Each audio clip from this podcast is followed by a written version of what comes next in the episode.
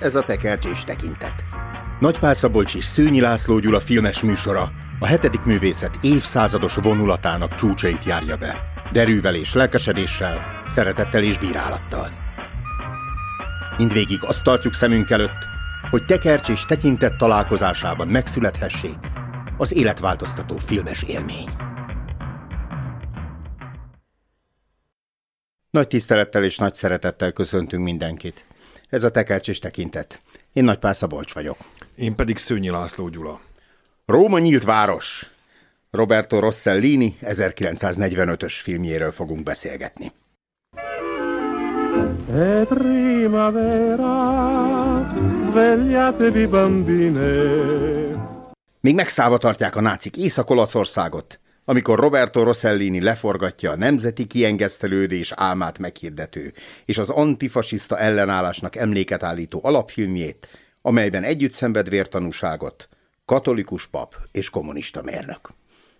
Biztos, hogy kommunista ez a mérnök? Na, a második világháború végén az ellenállást vezető mérnök menekül a németek elől az általuk megszállt Rómában, ahol sokan segítik, leginkább a pap, ám nem egyszerű elhagyni a várost, és csak lelkileg fog ez neki sikerülni. Az amerikaiak éppen, vagy hát a szövetséges haderők éppen folyamatban tartják Olaszország felszabadítását, és egy amerikai tábornok meghirdeti, hogy az olasz filmgyártást le kell állítani, mert hogy az a fasisztáknak a terméke. A Cinecitta stúdióban hajléktalan szállót rendeznek be. Ebben a történelmi pillanatban néhány gerilla filmes, köztük a rendező Roberto Rosellini, vagy pedig hát talán némelyeknek ismerős a név, Federico Fellini, aki társforgatókönyvírója ennek a filmnek. 24 évesen. Összegyűlnek, és hát a, a semmiből a gyakorlatilag a szemétből elkezdenek forgatni egy filmet. Rosellini apránként eladogatja a vagyonát, kunyiznak, könyörögnek és lopnak filmeket, tudni tekercseket, amelyekre leforgathatják ezt a filmet amerikai katonáktól, a szemétből. Ez egy legendás pillanata a, a, a filmművészetnek, és valóban Martin Scorsese például azt mondta, hogy ez a filmtörténet legértékesebb pillanata, amikor újjá születik egy filmgyártás. Ugye a 30-as évekből milyen olasz filmeket tudunk mondani, semmiet, a, gondolom, a, rákerül a térképre ez az ország. Minden út Róma nyílt városhoz vezet, mondja Jean-Luc Godard.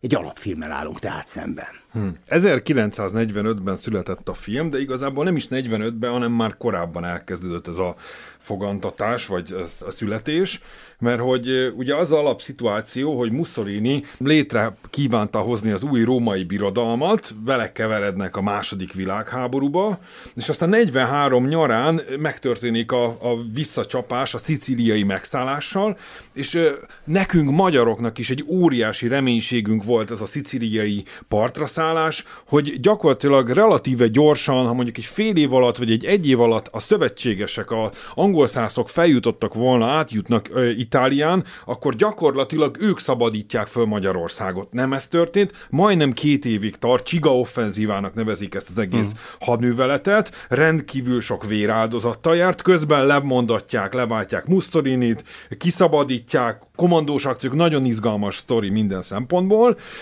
Monte Cassinót földdel teszik egyelővé, de szerencsére Rómát a német hadsereg nyílt, nyitott városnak nyilvánítja, tehát ott nem lesz védekezés. Igaz, hogy Olaszország nem lett nyitott ország, de legalább Róma ezt megúszta. Egy nagy, nagy kérdés, hogy ez miért vajon. Igen. Valószínűleg nem az emberéletek megóvása miatt, Nem volt annyira védhető Róma, mint amekkora pusztítást okoztak volna, és a németek azért nagyon-nagyon tisztelték a római kultúrát. És 1944. június 4-én aztán az amerikaiak elfoglalják Rómát, vagy felszabadítják, és gyakorlatilag ekkorra már dolgoznak a forgatókönyven Rossellini, Sergio Amidei és Fellini.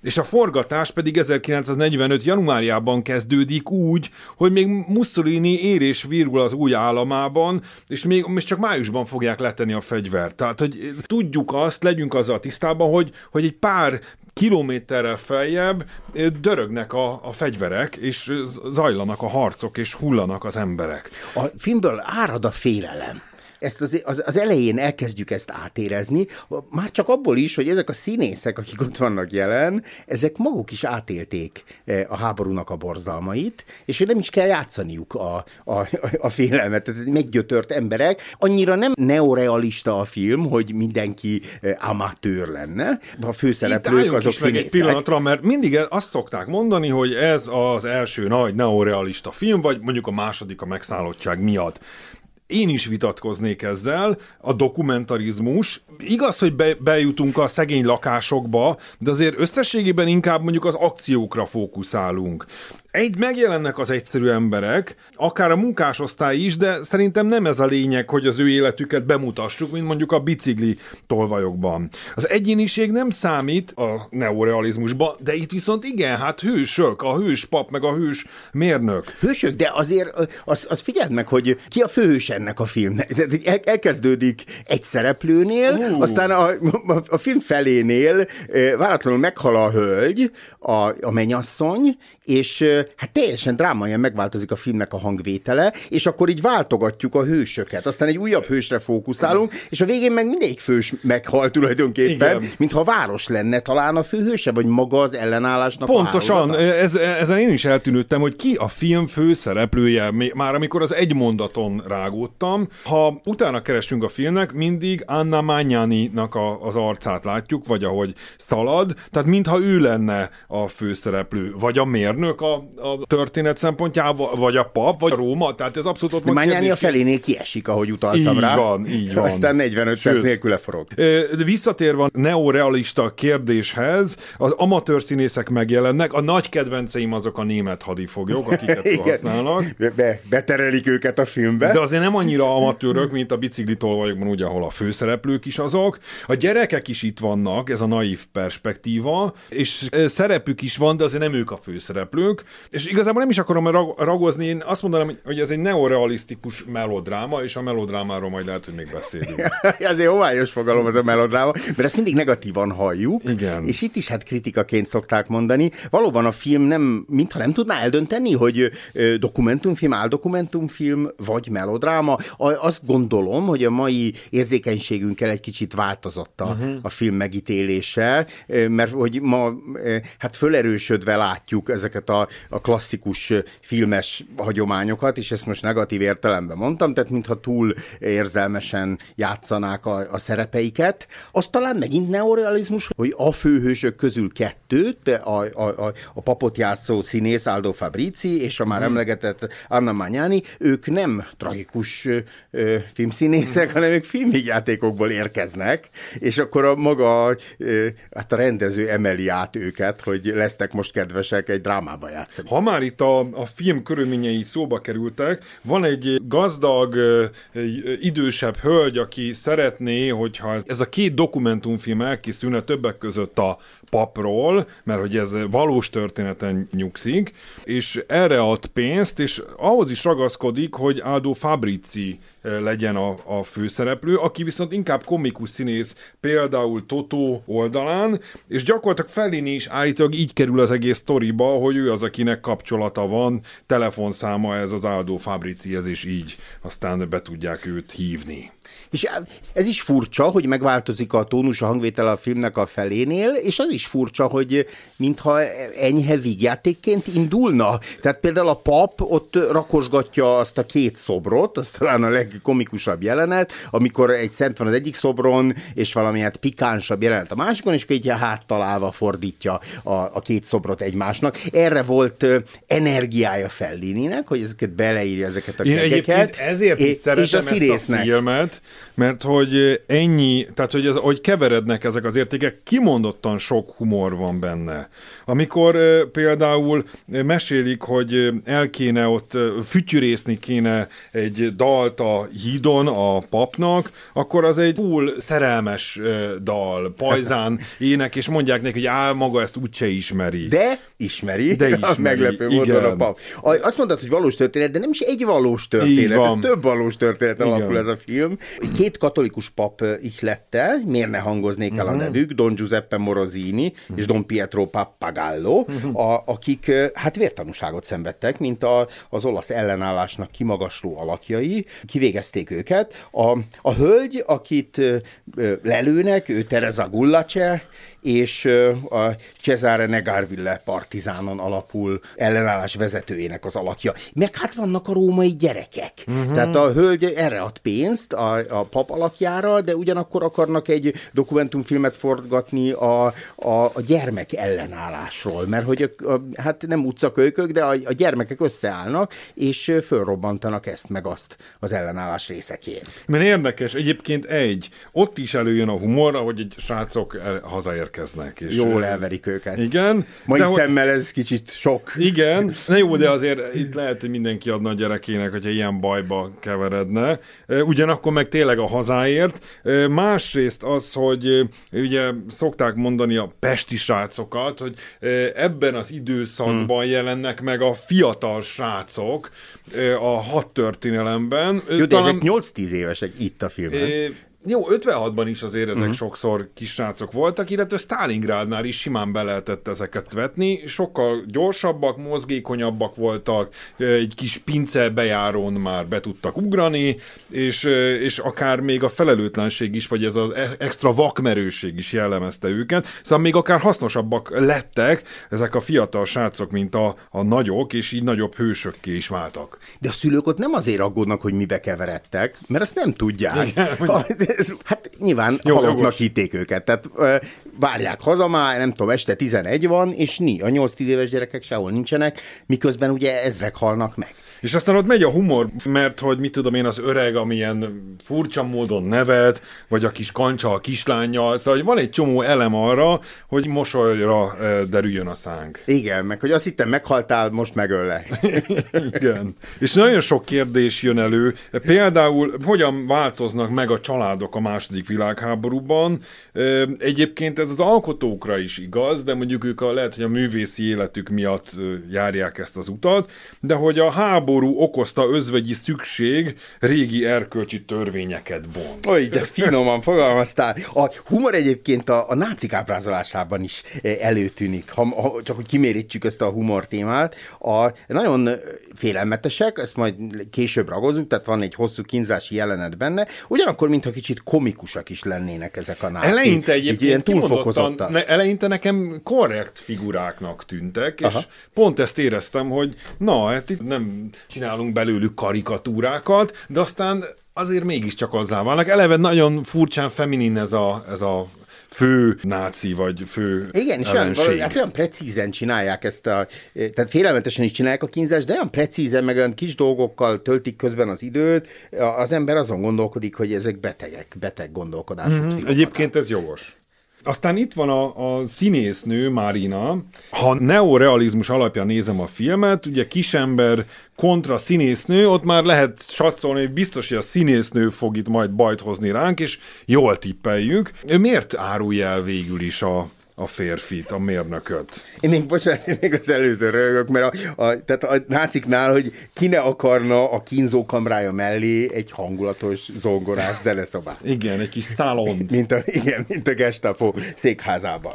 Mert ugye ott, igen, ugye van egy nagy jelenet, egyébként muszáj csaponganom, de hogy amikor végre találkozik a férfi és a nő, és a nő, a Marina milyen készséges, a, a mérnök úr, mennyire nem az, mennyire tartózkodó, mintha le akarná rázni a nőt, és ha így viszonyulunk a nőkhöz, ne csodálkozunk, ha elárulnak bennünket. Na mindegy, szóval, hogy mi az, ami miatt a nő elárulja a férfit? Ezért? Pusztán, mert a férfi szakít vele? Meg hát anyagi előnyei. A kabátért, vagy bundáért? Igen, mert talán több nő is kifejti, ahogy arra nagyon finoman utaltál, hogy hát pluszkeresetre úgy tudnak szert tenni, hogyha a német megszállókhoz így meg úgy közelebb kerülnek. Uh-huh. És a, maguk a negatív figurák azok a németek, és ezzel a kifejezett célja van a, a szerzőknek, mert ők az olasz nem, nemzeti egységfrontot akarják megteremteni, és a háború utáni nemzeti kiengesztelődésnek az alapjait megteremteni, de valóban a, a németekkel vannak kollaboráló emberek, együttműködő emberek, árulók Hmm. Egyrészt azért megemlíteném, hogy picit azért ez egy mítoszteremtő film. Igen. Tehát ahogy a Szlovákiába utazik az ember, és látja a nagy partizán szobrokat, és azért lehet tudni, hogy a szlovákok nem voltak annyira nagy partizánok a németek ellen. Azért itt is van egy ilyen mutatvány, hogy bizony mi azért a jó oldalon is harcoltunk. De én, én abszolút én teljesen egyetértek veled, és őket is nagyon megértem, mert itt nem, tehát még csak nem is jó, itt most éppen meg vannak már szálva, uh-huh. de hát azért előtte meg, nem tudom, tíz évig, meg hát ők voltak az egyik tengelye. Hát ez fontos. A, a Én magyarként ezen sokszor gondolkoztam, hogy kicsit azért irigyeljük az olaszokat, hogy nekik volt át, lehetőségük átállni a rossz oldalról a jó oldalra. Mi meg nem voltunk ennyire rossz oldalon, mint ők, mert mégsem a tengelyhez tartoztunk, mi a rossz csatlósává váltunk. Másrészt a háborúnak abban a helyzetében csak a másik talán kevésbé rossz oldalára állhattunk volna át a világnak. A, másrészt az olaszoknál megteremthették ezt az új, szabad, demokratikus Olaszországot. Mert Magyarországon aztán mi jön? Igen, jól mondod. Az biztos, hogy itt nagyítóval keresik a nemzeti hősöket, és mindkét oldalon, már nem a náci oldalon, de mondjuk a kommunista oldalon és a katolikus oldalon egyaránt próbálják megtalálni ezeket a hőseket. Ez a film egyik nagy tételmondata, vagy ilyen háttér célja is, hogy miből tudunk építkezni a háború hmm. után, és nem csak ebből az összefogásból, hanem a gyerekekből, amiket Egyébként már említettünk, nagyon fontos, és a zárójelenet is erre utal. Nem, Mielőtt nem, még még az zárójelenetbe belemennénk, két filmes kapcsolódás, vagy neked milyen filmek jutottak eszedbe ennek kapcsán? Hát nekem elsősorban, az egyik szerző azt írta, hogy ehhez a filmhez semmi sem hasonlítható. Okay. De, okay, de ez egyébként egy trilógiának a része, a Rosellini trilógiája, a, a Paisa követi, és a Németország a nulladik évben, Zárójel... ami az egyik legjobb filmcím a világon. De ezt akartam mondani, ezt akartam Tényleg? mondani, hogy, hogy ha valamihez nagyon ért Rosellini, az a film Aha. címadás. Tehát végig Stromboli, Európa 51, így mindegyik így érdekel engem, és megnézném cím alapján. Egyébként, ha már a rendező így szóba került, ő össze, jobban összehaverkodott Anna Magnanival itt a forgatáson. Egy oh. igazi ilyen mediterrán kapcsolat lett ebből, hát házasságig nem jutott.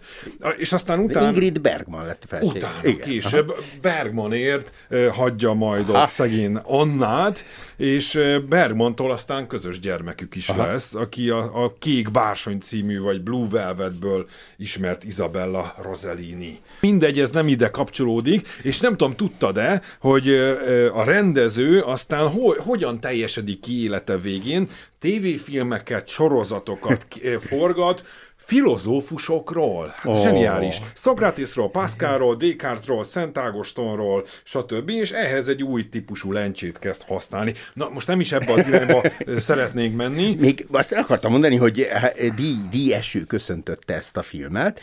Azt már mondta, hogy ezt teszi fel a térképre az olasz filmművészetet. De, de az olaszoknál tökre a... szerény volt a fogadtatás, Ó, nem? igen, hát igen. A... Nem tudnak vele mit kezdeni az olasz kép nem teljesen Elejször. stimmel nekik. Igen. De van a hangzatos nevű rohadt paradicsomok oldal, ami kritikákat gyűjt össze, és ott százszázalékos a megítélése. Uh-huh. Tehát mindegyik kritikus csak dicséri, ez kevés filmre jellemző, Ferenc pápa kedvenc filmje, egyik kedvenc filmje, uh-huh. Cannes-ban nagy díjat kapott, a legjobb színésznőt is díjazták egy helyütt, uh-huh. száz film, amely megrázta a világot, ide uh-huh. is belekerült, a száz legbátrabb film közé került, és hát a Vatikáni 45-ben az értékek kategóriában is szerepel. Uh-huh.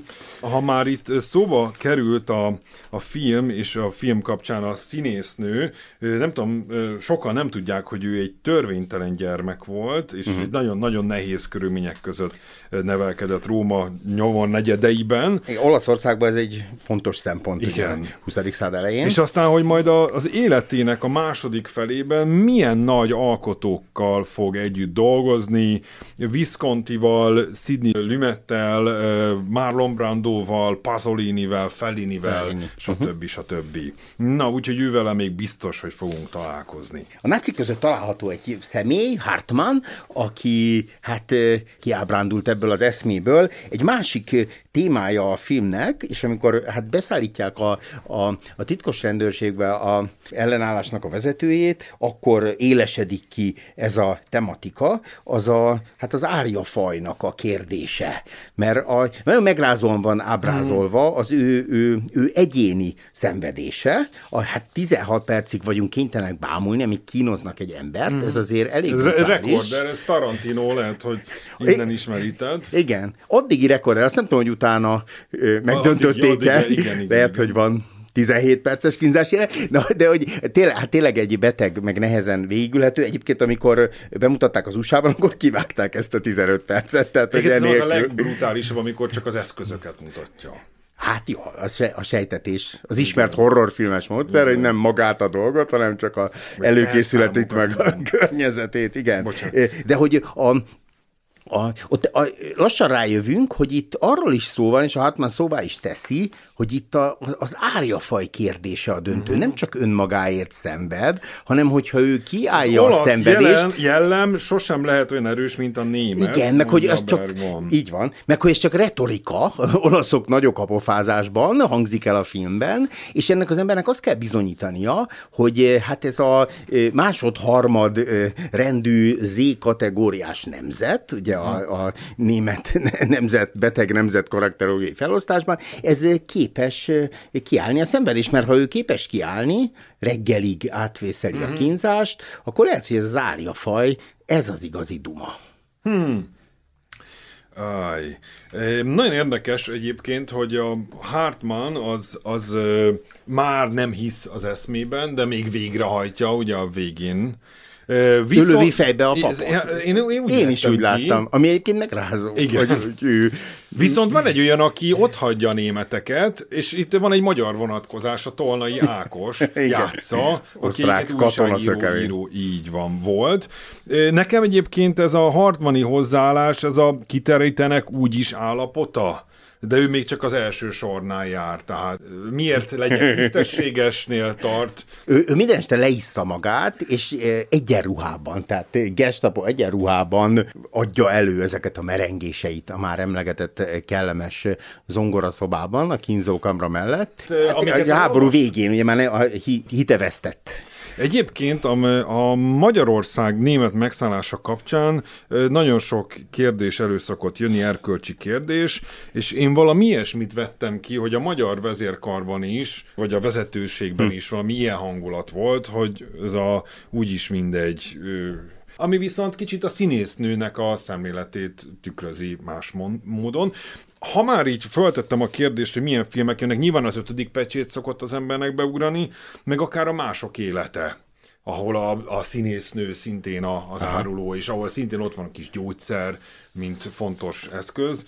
A pap alakja a központi, mert a, ugye az alkotók között egyszerre vannak hívő emberek, ez esetben katolikus, mert Olaszországban járunk, illetve hát nem hívő emberek, például a Rosellini élete végéig nem hívőnek vallotta magát, noha mindig kerülgette egészen nyilvánvaló módon, mint ebben a filmben is a vallásnak a kérdését, és akkor a, a filmben témává kell tenni, hogy a pap miért vonódik be. Ugye a papoknak főszabály szerint, a katolikus papoknak apolitikusnak kell lenniük, tehát a pártpolitikai kérdésekben nem árthatják bele magukat, de hát itt nem pártpolitikáról van szó, itt a humanitásnak az alapkérdéseiről van szó, ahogy el is hangzik, a, aki az igazságosságért és az igazságért küzd, az Isten útján jár, Isten útjai pedig végtelenek. És amikor őt, ö, ö, hát faggatják, vagy akarják kínozni, akkor a, ő az, arra hivatkozik, hogy ő, ő csak a szeretet cselekedeteit hajtja végre. A félelem tényleg átjárja az egész filmet, és a, a forgatáskor is volt egy ezzel kapcsolatos eh, hát intermezzó, mert amikor a letartóztatási jelenet van, a ilyen eh, gestaposok körülveszik ő a, a papot, meg a társát, akkor tényleg a forgatás helyszínén megállt egy taxi, és abból kipattant pisztolyjal egy ember, hogy ő megvédi, és kiabálni kellett neki, hogy ne lőjön. Tehát ennyire, ennyire jelen volt maga a háború, amiről szól a film. Hmm. Gyönyörű jelenet az, a, amikor a nácik hát lerohanják, razziát tartanak a házban, és ilyen filmes eszközzel így egyszerre zajlanak a folyamatok a háznak a különböző szintjein, ilyen nagyon mozgalmas módon. És utána következik a filmnek az egyik kulcs jelenete, amit már emlegettünk, a nő rohan a teherautó felé, és lemészárolják. És ott szokták kiemelni a megölését, hogy szemből mutatja, és nem hátulról, és ez egy új fajta ábrázolás őt meghökkenünk, nem? Igen. Ne, ne, kivárta volna ezt. Egy, egy kicsit értelmetlen az a halál. Ugyanez, és ugye? kettő, kettős halál, mert hogy... Ja igen, állapotos, áldott van. állapotban van a hölgy. És, miért, miért, miért fut azért a teherautó után? Ugyanezt éreztem.